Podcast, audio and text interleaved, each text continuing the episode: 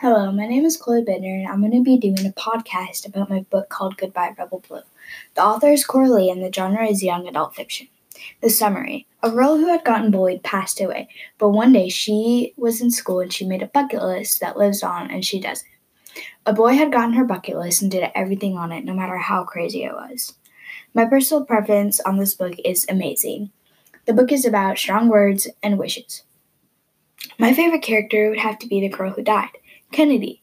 She would have to be my favorite character because she was super passionate about life, but the bucket list had changed everything. If I could put one thing into a movie, I would put three of her wishes in because her wishes were a huge part of the story. Number one, fall in love. Number two, take a shower underneath a waterfall. Number three, vacuum a magic carpet. If you like crazy, weird, funny, but realistic books at the same time, this would be your book because that's what the book is about. And sadly, if you don't like those things, this book may not be very interesting to you, but I would definitely recommend reading it. Thank you.